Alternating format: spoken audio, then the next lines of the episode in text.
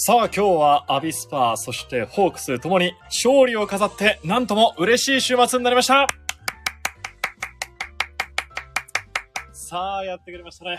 やっぱりアビスパやホークスの勝利っていうのは心の栄養にもなるなって改めて感じた今日土曜日でございました。ね、アビスパは札幌とえ今日はリーグ戦戦いまして逆転勝ちを収めてくれました。1点を先制されて、うんとちょっと思ったんですけども、まあ、ホークスの試合を DAZN でこう拝見しながら、ね、こう速報が入ってくるんですよね。試合が動いたりすると、得点が入ったりすると。で、あ、どっちが先に取ったんだろうと思って、どっちかが入ったかっていうのは出ないんですよね。その、そのゲームで、札幌と福岡のゲームで、えー、何かしら得点が動きましたよっていうことが知らせてくれる機能があるんですよね。で、そこで、んと思って、スマホで速報を確認したら、1点を先制されてしまいまして、あー、ねえ、やっぱり先制点って野球もサッカーもやっぱ大事じゃないですか。ちょっと、うーん、まずいなと思ったんですけど、後半に入ったらポンポーンとニア選手とフアンマ選手のゴールで見事な逆転勝利を収めることができました。おめでとうございます。いやー、この勝ち点3は大きいですよね。えーただですね、これで16位だったものが試合後の順位は15位ということで一つアビスパ順位が上がりました、まあ、勝ち点3を積み上げたのになんで一つしか順位上がらないんだと思ったらですね、あのー残留を争っている湘南であったり神戸だったりがこっちもですね白星を上げてたんですね。でもう一つ京都は引き分けで勝ち点1を積み上げていましてねそのあたりも残留争い非常に熾烈を極めておりますがアビスパは残り2試合ですね。えー次のゲームは10月29日。ちょっと間隔が空くんですけども、10月29日に柏とホーム最終戦です。6位の柏をホームに迎えて、ここで勝って、えー本当の本当の最後のゲームが浦和とのアウェーでの一戦ですから、なんとかこの10月29日も勝って勝ち点3を積み上げて、えーそしたら残留が大きく近づいてくるんじゃないかなと思っております。そして J3 のギラバンツは、えー現在11位ですけども、明日ゲームがありまして、八戸との一戦が控えております。ね、サッカーもいい調子ですから、ここからはホークスの話題をどんどん語っていこうと思います。それでは、ラジオでファンスポ、今週もよろしくお願いします。暑い時は「テレキューラジオ」寒い時も「テレキュー」でも外でもどこでも聞けるちょうどいいぬくもり「テレキューラジオ」改めまして、こんばんは、テレキューアナウンサーの桜井ジョージです。えこの時間も福岡市博多区住吉のテレキューから生配信無料でお届けしております。はい。この番組では、地上波のファンファンスポーツでは語られないホークスの裏話であったり、サッカーの J1、アビスパや J3 のギラバンツの情報を主に扱っております。あー、どうも、鳥越ユニさん、こんばんは。この土曜日のゴールデンタイムですよ。ね。えー地上波の方では楽しい楽しいお笑いの番組もあったり、そしてテレキューの方では、あの、卓球ですね。世界卓球。女子が決勝の中国を破りますと、51年ぶりの金メダルがかかっていたり、まあ、様々なエンタメだったり、スポーツだったり、楽しいものがある中、えーこのね、えー ラジオでファンスポを選んでいただいて本当にありがとうございます。そう、お笑いも3つですよね。僕個人的には、全く今、テレビ画面など一切見てないんですけども、あの、オールナイトニッポンの、オードリーのオールナイトニッポンが大好きなもんですから、あの、コットンのね、西村さん、ね、結婚発表されましたけども、コットンがね、今どうなってるのかなっていうのを気にしながら、えーこのラジオでファンスポンをお届けしていきたいなと思っております。まあ、先週末は、本当に本当にアビスパも土曜日は負けてしまいまして、神戸にね、負けてしまいまして、そしてホークスはと言いますと、土曜日はライオンズに、そして日曜日は、えーマリーンズに連敗という形になってしまいまして、月曜日のね、各局のスポーツニュース見てましたけども、本当お通夜みたいな感じで、えーっていうね、優勝だったり、もっと歓喜の瞬間が訪れるんじゃないかってみんな準備してたんですけども、それがですね、えー優勝、いろいろ準備してたんですよ、テレキューの方でも。ね。えー私も最後まで、仙台には30日行ってたんですけど、1日2日はこっちの本社の方に戻ってきまして、えーずっと試合後にね、え優勝会見などはあったりするんじゃないかなと思ってスタンバイしてたんですが、え実らずですね。えちょっと気持ちも切り替えるの大変だったなというファンの方も多かったと思いますが、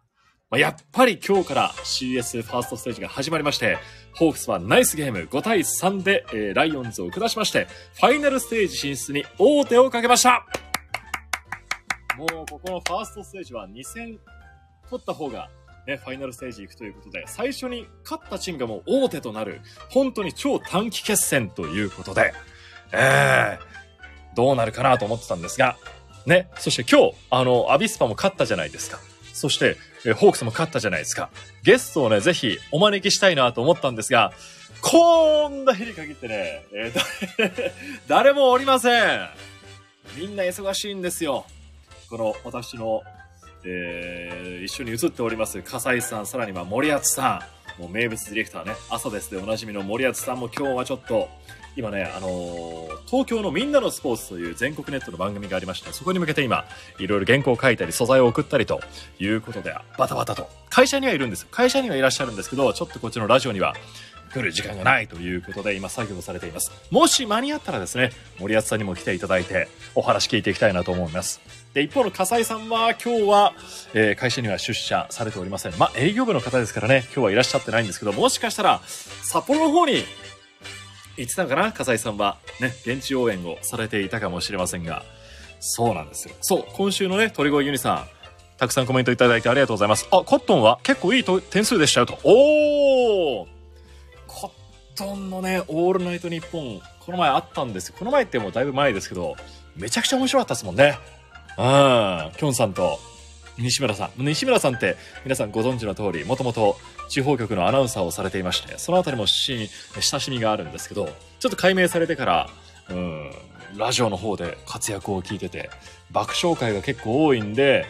えーコットンのお二人には頑張っていただいて、また、オードリーだったり、様々なラジオでお会いしたいなと思っております。そして、あーミンスポの胸に、そうなんですよ。今週は皆さん、ミンスポのマンスリーな MC というのが、あの、この前は本田マリンさんも出てたりして、ね、この前は、あのー水泳の荻野さんね、萩野さんか、萩野公介さんが出ていたり、水谷隼さんも出てたりということで、あの、いろんな方が今、マンスリー MC という形でやってるんですけども、そうなんですよね。今週は、ムネリンが、川崎宗則さんが担当されてまして。で、担当初回が、ホークスが優勝決まるかもしれないということで、ねえ、ホークスが負けたというのを、ね、あの、川崎さんに見ていただくということになってしまいましたね。ちょっと相手がいることですから、なかなかうまくはいかなかったですけどもね。まあでも今日ファーストステージ、しっかりと勝つことができました。ゲーム振り返っていきますと、今日は先発がホークスは、エースの千賀投手、そしてライオンズが高橋光成投手というエース対決。なかなか点数が入らずに投手戦で行くんじゃないかなということを藤本監督試合前にも話してましたけども蓋を開けてみたら3回に三森選手が先制のタイムリーさらには柳田選手がレギュラーシーズンから3試合連発。ナイスバッティングでしたね。やっぱり久しぶりにこうホームに帰ってきてね、選手たちももう移動しなくていいというこの心の余裕だったりも何かあるんじゃないかなと思いましたけども柳田選手が3試合連発。これがスリーランホームランとなりましてホークスが一挙4点を奪うということができました。その後じりじりじりとちょっと守備のミスもあったりでライオンズには追い上げられましたが6回の周東選手のタイムリーも藤本監督試合後話してましたけど非常に大きかったというこのタイムリーですよね。まあ、レギュラーシーズンの最後は周東選手がちょっと体の状態は本人としては良かったんだけども結果が出なかったりエラーもしてしまったりで本当に悔しかったと。いうことを話してましたがそのね全ての鬱憤は晴らしきれてはないかもしれませんが一ついいきっかけとなる今日は2本ヒット放ってますからねツーベースヒットにさらにはタイムリーということで同じ群馬出身の高橋光成投手からよく打ってくれましたでそして千賀投手は8回まで投げまして9回モイネロ投手。ね。えー最後はオグレディ選手を三振に切って取りまして、ホークスが先勝、ファイナルステージ進出に王手をかけることができました。ああ、鳥越ユニさんまたメッセージありがとうございます。シュート君の復調が効きましたね、と。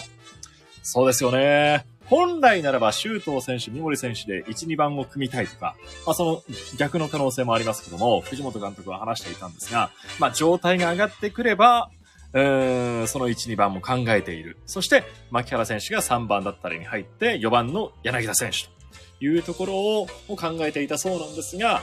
まあ、やはり新聞の予想でも周東選手が上位にね、予想しているところが多かったですよね。まあ、周東選手、今シーズンは高橋光成投手をよく打っているということもあって、えー、1、2番での出場かなと思ったんですが、まあ、今回は8番での出場でした。まあ、周東選手がやっぱり塁に出ると、足も使えますし、20個以上ね、さりげなく、あの、リーグ2位ですからね、盗塁数、周東選手。高部選手がね、ちょっとズバ抜けてはいますけども、リーグ22盗塁は、周東選手リーグ2位、そしてリーグ3位が三森選手の20盗塁ということですから、まあ、このあたり、牧原選手も含めて2桁盗塁を決めている3人が並ぶというのも非常に脅威になるんじゃないかなと思いますんで、復調してきたらですね、この短期決戦、打順もまた組み替えていくのかなという気はいたします。えーで、そして明日の先発なんですけども、先に申し上げますと、えーホークスが東島投手、そしてライオンズが今井投手と、両右腕の投げ合いということになります。東島投手、今日、あの登板前にお話を聞くことができたんですけども、シーズンとやっぱり CS は別物なんだということをお話ししましたね。やることは変わらないんですけども、立ち上がりから全力でいけるように。で、特に、あのー終盤戦、レギュラーシーズンの最後、東山投手は抹消されていましたので、おっとおっとおっとおっとっと後ろの扉が今開いて、ちらっとメガネをかけた顔の、見えましたよ。あー、来ました来ました皆さん、お待たせしましたね、いつか来るんじゃないかとお話ししていた、森厚さんが、仕事を終えていらっしゃいましたお疲れでした。なんとなんと、もうたくさんコメントをいただいていまして、森保さんはまだかと。いやいや、嘘でしょ。なんで森保さんは来ないんだと。そんな設定ないでしょ。いうことをたくさん。ほら、どこにもないやんか。ねえーいただいておりましたよ。そういうんじゃないんだ今日は BGM かけてごまかしながらやってたんですけども。森保さんが来てくれましたので、はい、ペイペイドームから買って、えー帰ってまいりました。ペイペイドーム今日は現地で、ねはいえーずっと試合見られて、ねそして今原稿を作り上げて、素材送りなども担当されていると。いう話をしておりましたが、はいま間に合いました森保さん来てくれましたほら森さんようこそとこんばんは。いう言葉いただいておりますので、ある程度ですね、今日のゲーム振り返りましたんで、はい早速このコーナーに参りましょう。今日の森保ぱ試合に勝つとですね、伸びも違いますね。本当だねえ。ー綺麗に伸びたね。伸びてるはずです。うん。僕らの耳にはこう、エコーがかかってないんでわからないんですけども、うんおそらくエコーがかかったはずですがいい伸びしてたと思うよ。さあ、今日のファーストステージの初戦でしたけども、5対3、ホークスが勝利を収めましたが、うん。現地で見ていたスポーツ部ディレクターの森保さん、はいはいはいはい。今日のポイントはどこだったでしょうか、えーこれはですね、えーまあ、第一に、うん、えーお伝えしたいというか言いたいのは、えーファールチップをね、はい。あのキャッチャーの甲斐選手が、えええええー受けた時に、はい。大爆笑していた千賀投手こらえきれてませんでしたね。こらえきれてませんでしたね、えここがやっぱ一番のポイントちゃうな。これじゃないな。え まあ、お笑いポイントとしては、はいはいファンタスティックプレーのポイントではありましたね。もう一丁あったんだよねそれでまた笑ってたよ、ええ。結構大事な場面でしたけどね、2回目は。これ多分本当に痛いんですよ。本当に痛いんだけど、なんていうかな。まあその甲斐選手には大変申し訳ないっていうかうん。あの千賀投手の気持ちを推し量るとね、はい。あのねこうなんて痛いしあれなんだけど、普通にその場でこううずくまってうーとかっていうんじゃなくて、あのねすごく飛ぶんだよね甲斐選手、ええ痛痛さで「あ痛っ!」っていうのでもう瞬時の反応で動いちゃうんでしょうね。反射だからねあれは、ええもう避けられないんだけど、はい。多分あれがこうなんて気心知れた千賀投手からはすごくコミカルに映ってしまうのかなうん。お大事になさってください。キャッチャーはもう生傷絶えないポジションだからね。ね。ベンチでこう心配そうに眺める森選手ね西武の。ええ。同じキャッチャーの森選手が「言ってんだよなあれ」っていう顔で見てる顔もなんかすごくね共感があってよかったなと思いますが。まああのあれですね、えー柳田選手のホームランもでかかったし、はい。えっと三森選手なんか初の CS よ、うん。これ井の一番でカーンと先制タイムリー打つんだからこれはもうね立派ですよ。はい。大きかったです。ね、だけども、まあ、その中で、えっとやっぱりあの試合が次の1点どっち取るかなとはい。いうところで、えータイムリーヒット追加点を奪った周東選手。おー。あの三塁の打球を弾いてね、これでコースが変わってあのうん。健太君の健太君じゃない 今宮選手の、ええ。ーもう対応できずにねえ。はい。あのレフト前の方向に抜けていってっていう、やっぱああいう悔しいプレーがあってはい。どっからやったろううん。という気持ちがあった中でのあの試合を左右するねあのタイムリーヒット。あの1点が入ったことでこう正直ねこの試合終わりました。ええ。あそこで終わりましたか？もう6回裏で。うん決まりましたか、そうなんですよ、まああとはもうなんていうかな、はい。えっと千賀投手が 7, 7回まで行くのか8回まで行くのかそこのぐらいの差であって、えまあ、もちろんね8回に藤井投手が出てきた時にえうん。山川選手まで回る打順だから、回る可能性の高い打順だから、はい、そこでどうなったかっていうのはもちろんありますよ。8回は1番からでしたからね。そうそう、はい。だけどねやっぱりあそこで2点差になったっていうところでん。西武ベンチは、あー。ってなったあー。だろうし。であとはやっぱり8回にいワンチャンスあるんじゃないかの先にはもうモイネロは点取られてないんだよね、はい。西武戦は。そうなんです。抑えてはいました。そう。でノーチャンスだっていうのはもちろん西武ベンチも分かってるから。だかうんらあの時点でやっぱ2点差になった。なので789のいいピッチャー並ぶところで、まあはい。取れても1点やで。うん。そういう意味では2点取んなきゃいけないか、はでしかも78でえ7は千賀が来る。えはい。まあまあこの流れでいくともう取り点あんま取れんやろなで8回誰が来るかな。はい、で9回もないものと思ったらうん、重くなったよね。2点差になったかあーやっぱあの1点というのは本当に大らめちゃきなくちゃでかいです。1点だったんですね、はいはいはい。終盤を迎えるにあたって。ああまあでもあそこ満塁になって、よう叩きましたね。ですね。積極的に行きましたねあそこは周東選手も、はい。前に1本ツーベースが出てたっていうのも良かったんですかね、まあそれで少しねあの気持ち的にはね。え心理的なアドバンテージはあった中で行ったでしょうけども、やっぱりあそこも取るか取らないか。あそこで点入るか入らないか。瀬戸際だからツーアウトでしょ、えそうです、あそこで1点取れたことでやっぱり、あの本当に試合の流れが固まったかな、終盤のね。え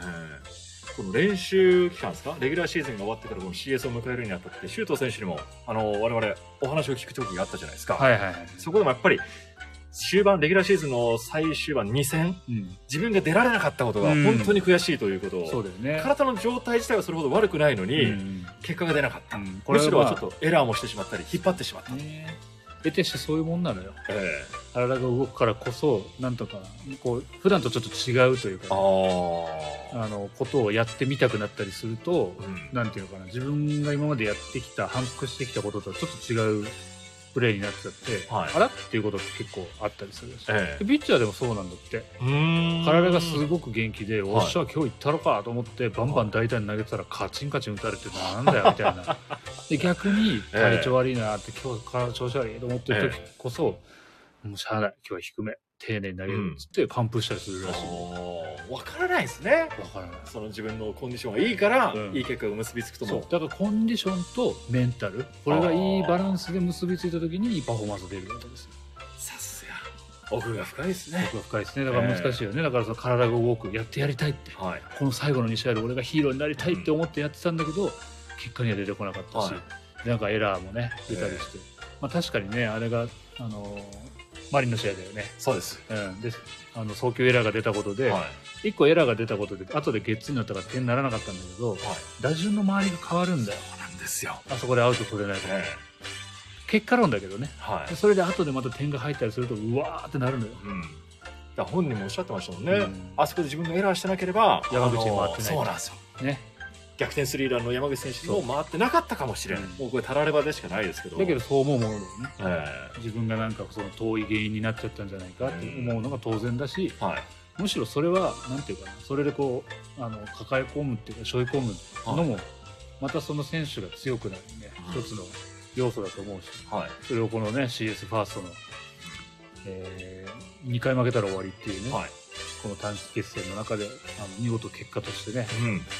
パフォーマンスで見せた周東選手の,、ね。あのその気持ちをね、はい。やっぱり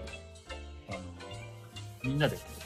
褒めてあげようじゃないですか。よかすね、もうこれで吹っ切れて明日以降もうん。活躍期待したいですね、うん。周東選手は。いだ今井が状態いいんでしょ？お明日の今井投手、おなんかそうみたいですね。わざわざ来るぐらいだからね、ええ。だって、エンス投手、與座投手っていう2桁勝ってるピッチャーがいるにもかかわらず、うん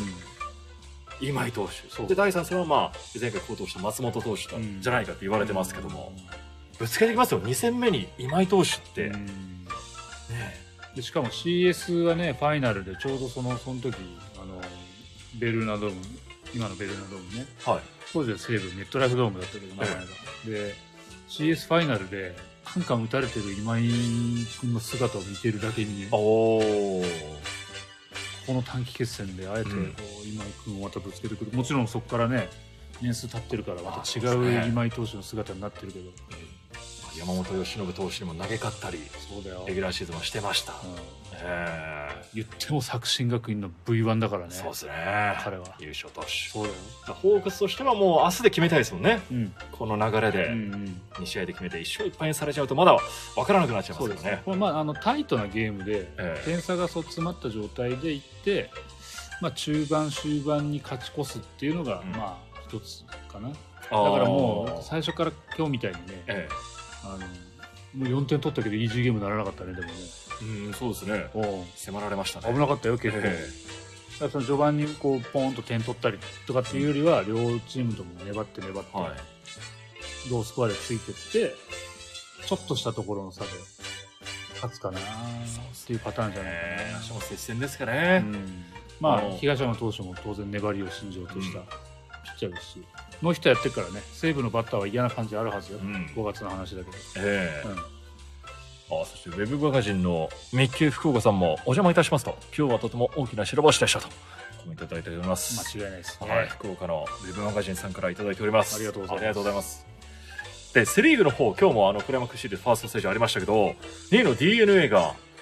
3位の阪神に敗れてしまいました。そうなんだよね。3位のチームが王手をかけました、はい下克上がっていうような話にもなってきちゃいますけど、うん。ね本当何があるかわからないですよね。レギュラーシーズンの対戦成績も d n a がだいぶ勝ってましたもんね、うん。タイガースには。うんそれなのに、まあ、本当それまでのデータは一切関係ないのかなっていうのが分かりましたよね。まあ、矢野監督もラストと、ですよ。そして辻監督も、まあ、ラストじゃないかとね。言われて報道も出ておりますので、2人の勝負どんな意地を見せるか。力になっちゃうのかなという気もしますが。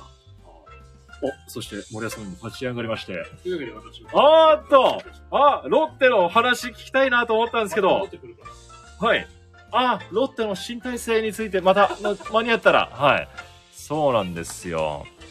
音楽の音量が少し大きいように感じます。申し訳ございません。あ、これ自分で設定できるのか。申し訳ございませんでした。これで、どうですか？小さくなりましたかね？初めてあの BGM をつけて配信をしたもので申し訳ございません。ありがとうございます。ご指摘いただいて。これぐらいはちょうどいいでしょうかもしまだ聞いてくださる方がいらっしゃいましたらお願いいたします。20くらいが聞きやすいと。どこに数字が出るんだろうこれぐらいですか？さっきよりは、あの、ちっちゃくなったかなと思います。ちょっとね、イヤホンもつけないでやってしまいまして、申し訳ございません。ああ、よかったです。クレアさん、どうもコメントいただいてありがとうございます。そうなんですよ。今ね、ちょっと森保さんがまた席を離れてしまったんですが、あのーホークスがね、10月2日最終戦で負けてしまいまして、あファンも僕も呆然としていたところで、急に井口監督が退任を表明されまして、えーその数日後には鳥越2軍監督であったり、森脇1軍ヘッドであったり、または1軍戦略コーチが対談と、まあ、一気に刷新を図るというような形になりました。で、えー、鳥越ヘッドとか、もしかしたらホークスに戻ってきたりする可能性はあるのかなということを、ちょっと淳さんにも聞きたいなと思ったんですが、えー席を立たれてまた仕事に戻ってしまいましたので、このお話はまた戻ってきた場合、そして、えー後日また聞きたいなと思います。えーロッテはですね、吉井正人監督、福浦ヘッドという新体制になっております。えー来シーズンも怖い存在になりそうですね。そう。で、あのーずっとアビスパだったり、ホークスの話をしてきましたが、一番最後にお伝えしたかったのが、今日のタイトルになっている、ホークス明石選手、生出演のこぼれ話。ちょっとここからお届けしたいなと思います。あの、今日地上波の方で福岡にお住まいの方だったらもしかしたら見ていただいた方がいらっしゃるかもしれませんが、ファンファンスポーツという午前11時30分から放送しているスポーツ番組があります。で、そこに、えー今シーズン限りでの引退を表明されました。現役19年、本当にホークス一筋お疲れ様でした。赤石選手がご出演いただきました。えスタジオにはコンバットマンさん、そして角野ゆきさん、さらには斉藤和美さん、そして私もちょっと端っこにポツンとちょっといたんですけども、えー、赤石選手のお話お待たせいたしました。ずっとずっと、もう24分以上、あの、別の話をしてきて申し訳ございませんでした。で、出演していただいたんですよ。で、あのー赤石選手が本当一問一答のような形でいっぱい話してくれたんですけども、明石選手がスタジオに入られたのは、実は11時、あの、放送が11時30分なんですけど、11時20分なんですよね。ほんと10分前ぐらいに、えー、入一緒にスタジオに入られて、だからそこまでね、あのー、一つ一つのお話を詳しくリハーサルすることはなくて、本当に明石選手が台本をちょっと確認していただいて、ああ、わかりました。じゃあこんな感じですね。という形で始まって、あれだけのお話をしていただいたんですよ。だからスタッフ一同本当にこの赤選手の頭の回転の速さだったり、臨機応変な対応には本当本当感謝感謝で。ね。なんですよ。リアルだったんです。まあ、リハーサルしてしまうと、ちょっと、ね、一回話したことをもう一回お話ししていただくということで、ちょっと恐縮だったりで、あのー、なるべくリハーサルはしたくないという、あの、スタッフの思いもあったりして、赤石選手にはちょっとぶっつけ本番のような形で、こう入っていただいて、あの、お話をしてくださいました。で、だから、僕らも現場で初めて聞く話なんですよ、すべて。ね、一問一問全部やってませんので、あの、番宣に関しても生で、えー、本当本番直前に花束を渡してという演出も初めてあの場でお伝えして、えしていただいて頑張るぞっていうね、あの、ガッツポーズも。カメラもね、4台ぐらいスタジオにあるんですけど、あ、このカメラですね、最後このカメラですねって赤石選手確認されて、そっちの方に向かってね、えー、ガッツポーズもしていただきました。で、お話聞いてた中には、あのー、釣りがね、引退されてからはしたいんだというお話。で、なんで現役時代釣りされてなかったんですかって聞いたら、あの、船で揺れるじゃないですか。揺れるから、それが腰にもちょっと悪い影響があるんじゃないかということでずっと控えてらっしゃったって。あ、そういう理由で釣りをされてなかったんだっていうのが一つ僕はびっくりしました。もう一つあの、明石選手が天才ですよ。もうバットコントロールの天才。何しても天才。身体能力が本当に高くてっていうことをね、あの、風見さんだったり、あの、いろんなところでも言われてる明石選手のお話がありますけども、その明石選手が羨む天才というのが、いらっしゃいましたね。まさか、若手でした。もっと、すごいね、著名な方を挙げられるのかな、ね、引退された OB の方だったりを挙げるのかなと思ったら、まさかまさかの栗原良也選手が、もうすごいんだっていうお話をされてましたね。バットコントロールだったり、そのバットの入れ方だったり、そのボールの見極めだったり、本当に憧れるっていう風に、明石選手も話していまして、栗原選手も聞いていただいたら、うん、嬉しいなと思います。そして来シーズンの復活。来シーズンというかね、もしかしたら、まあ、慌たせる、慌てることはないと思いますけどもね、日本シリーズであったり、復活の可能性もゼロではありませんので、見たいなと思いますよね。あ、昔の映像、鳥越ゆりさん酔ってましたよね。そうですね。完全に酔っ払ってコンさんに絡んでる人でしたよね。僕初めて見ましたけど、ね、雪の上でお父様とキャッチボールされてる映像だったり、あとは結城さんと一緒にハワイで釣りをされてる、その頃はまだ腰を痛める前だったのかなと思いましたけども、あって、で、ね、酔っ払いながら理想の女性像を語る明石選手。なんかね、もう十何年前ですけどね、ああ、なんか可愛らしいなっていう、なんか、個人的には思いました。で、あの、今まであの、放送で出たお話を結構してきましたけども、ここで一つこぼれ話。あの、明石選手が、爆中の後継者はということで、質問が地上波でもありましたけども、その時、牧原大成選手の名前を挙げてましたね。あの、背番号も自分が背負っていた36を背負っていたし、あのー、やってほしいんだと。ただ、牧原選手は、あの、爆笑はできないんだけどね、ということは言ってましたね。で、実は、その後、ここからなんですが、実はホークス内、え、チームに爆中できる人いないんですか？っていうような放送後話になったんですよ。そしたら、一人、いらっしゃるそうなんですよ。ホークス内で爆中ができる人が。だから、ある意味本当の爆中の後継者はこの人なんじゃないかなと、個人的には思ったんですが、その選手皆さん、誰だかわかりますか？ホークスで爆中ができる人、身体能力が非常に高い人、周東選手？いえいえ違いますよ。牧原選手はできないとおっしゃってましたもんね。あとは足が速そうな野村勇選手。ではないんですよ。なんとなんと、爆中ができるホークス選手は、加山真也投手なんです。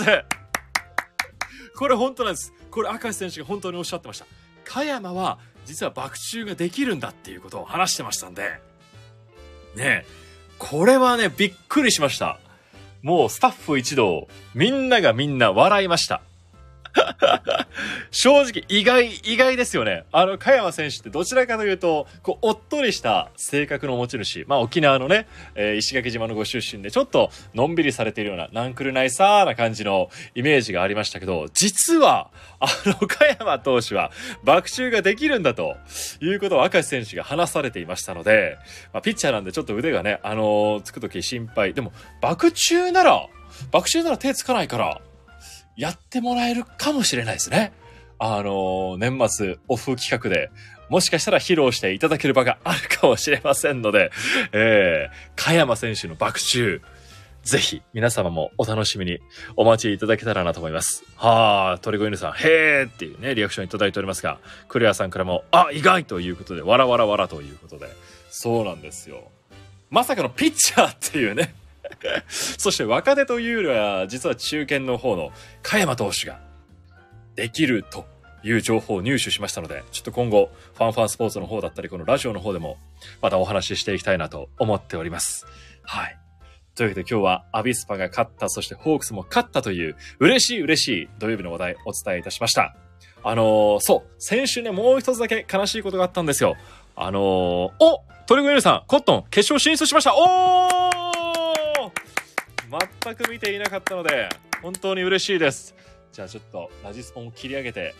コットンの応援に回りましょうかね。はい、個人的に応援しているコットンが、キングオブコントですよね。決勝進出ということになりましたので、ちょっと応援にも行きたいなと思います。というわけで、あのーもう一つ悲しい話をしようと思ったんですが、あの、コットン決勝進出決まりましたんで、ちょっとそっちに、急遽転生します。というわけで、まあ明日はですね、えー、アビスパ、アビスパは、29日のリーグ戦勝利を、そしてホークスは明日勝って、あのー CS ファイナル行きましょう。ファイナルに行きますと、テレキューの中継チャンスもあると言われておりますので、ええレギュラーシーズンで終わったかと思ったらもう一試合できるかもしれませんので、そのあたり向けてちょっとまた準備していきたいなと思いますんで、皆さんぜひその時はよろしくお願いいたします。あ、続きが聞きたかった。あー、そうですね。まだすぐ始まるわけじゃないんで、ちょっと続きをお話ししますと、あの、先週、本当にホークスが敗れてしまって、アビスパも負けてダブルパンチのように、ね、あのー来たんですけども、実はもう一つ、あの、我ながら勝手に、この、ライバル番組といいますか、非常に親近感を持っている番組が一つあるんですよ。それがあの、TBS ラジオの石橋貴明のゲートセブン。石橋貴明のゲートセブンという、あの、ホークスの和美さんだったりも、ゲスト出演されてる回もあったり、あとは、真中さんだったり、元ヤクルトの真中さんだったり、えーミスターパーフェクトの牧原さんだったり、いろんなこう、球場、プロ野球の OB の方が参加される番組が TBS の日曜日の朝に放送されてたんですよ。で、これまでは1時間番組で9月末は放送されてまして、10月最初の放送が、あの、日曜日だったんですよね。10月の、まさに2日ですよね。10月2日。ホークスのあの10点に決戦のあの日に放送があったんですけど、で、当日はちょっと聞けなくて、その翌日、月曜日に聞いたんですけど、放送時間が変わってたんですよ。石橋貴明さんのラジオ番組が。朝やってたのが夕方に変わってて、で、オープニング聞いたら、日本生命プレゼンツだったものが、パラビプレゼンツみたいに風に変わってて、さらにさらに放送時間がなんと30分になってしまったんですよ。30分に。ね。1時間が30分にこうギュッとこう縮まる形になってしまって、で、このラジオでファンスポ今もう30分以上喋ってますけど、あの、これより少ないんですよ。ゲートセブンが。よりマニアックな、こう、いろんなお話を聞ける。ここで本当実況の参考になる村上選手のお話だったり、村上選手が56号を打ちましたけども、あの、千賀投手から打った、交流戦で打った、あの、左中間スタンドへの一発というのはずっと語り継がれるように、あの、ゲートセブンの方でもお話しされてて、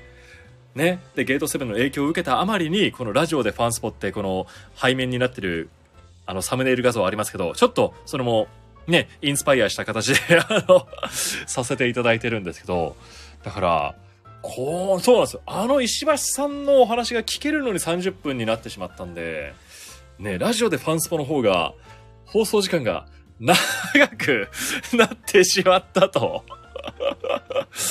いうことなんで、ちょっと寂しさも、ええー、と思ってですね、ショッキングな話題がトリプルパンチで先週末はあったんですけど。まあでも、ね、えー、大谷投手もダブル投球回で本当にね、あの、悲しかったんですけど、ね、一方嬉しい話だよね。大谷選手がね、あのー、ピッチャーでもバッターでも規定打席到達、規定打数到達だったり、いろいろありましたんで、この、ね、メジャーリーグのポストシーズンの情報も石橋さんのラジオからいろいろ仕入れていきたいなと思っております。というわけで、あの、クレアさんごめんなさい。こんな話で ございました。ただただね、本当に悲しかったんですよ。石橋貴明のゲートセブン、あの、音楽のコーナーもなくなってしまったりで、もうお話のことに集中されて、だから田村アナウンサーも、もしかしたら出番がなくなっちゃうのかななんて思ったりですね。してるんですけども、まあいろんなスポーツの秋ということで、いろんな現場も大詰めを迎えていたり、あの、バスケットボールの方は新しくシーズンも始まったりということで、まあスポーツの秋を皆さん楽しんでいきましょう。そして CS ファイナルに進出した暁には、あのー、ホークスの中継もテレキューでできるかもしれませんので、ぜひお楽しみにお待ちください。あ、ミッケ福岡さん最後まで聞いていただいてありがとうございました。今度番組の方にもあの、コメントの方でお邪魔したいと思いますんで、よろしくお願いいたします。というわけで皆さん、良い日曜日を過ごしていきましょう。それでは、また来週です。ラジオでファンスポ、この辺りで失礼いたします。お相手は桜井ジョージでした。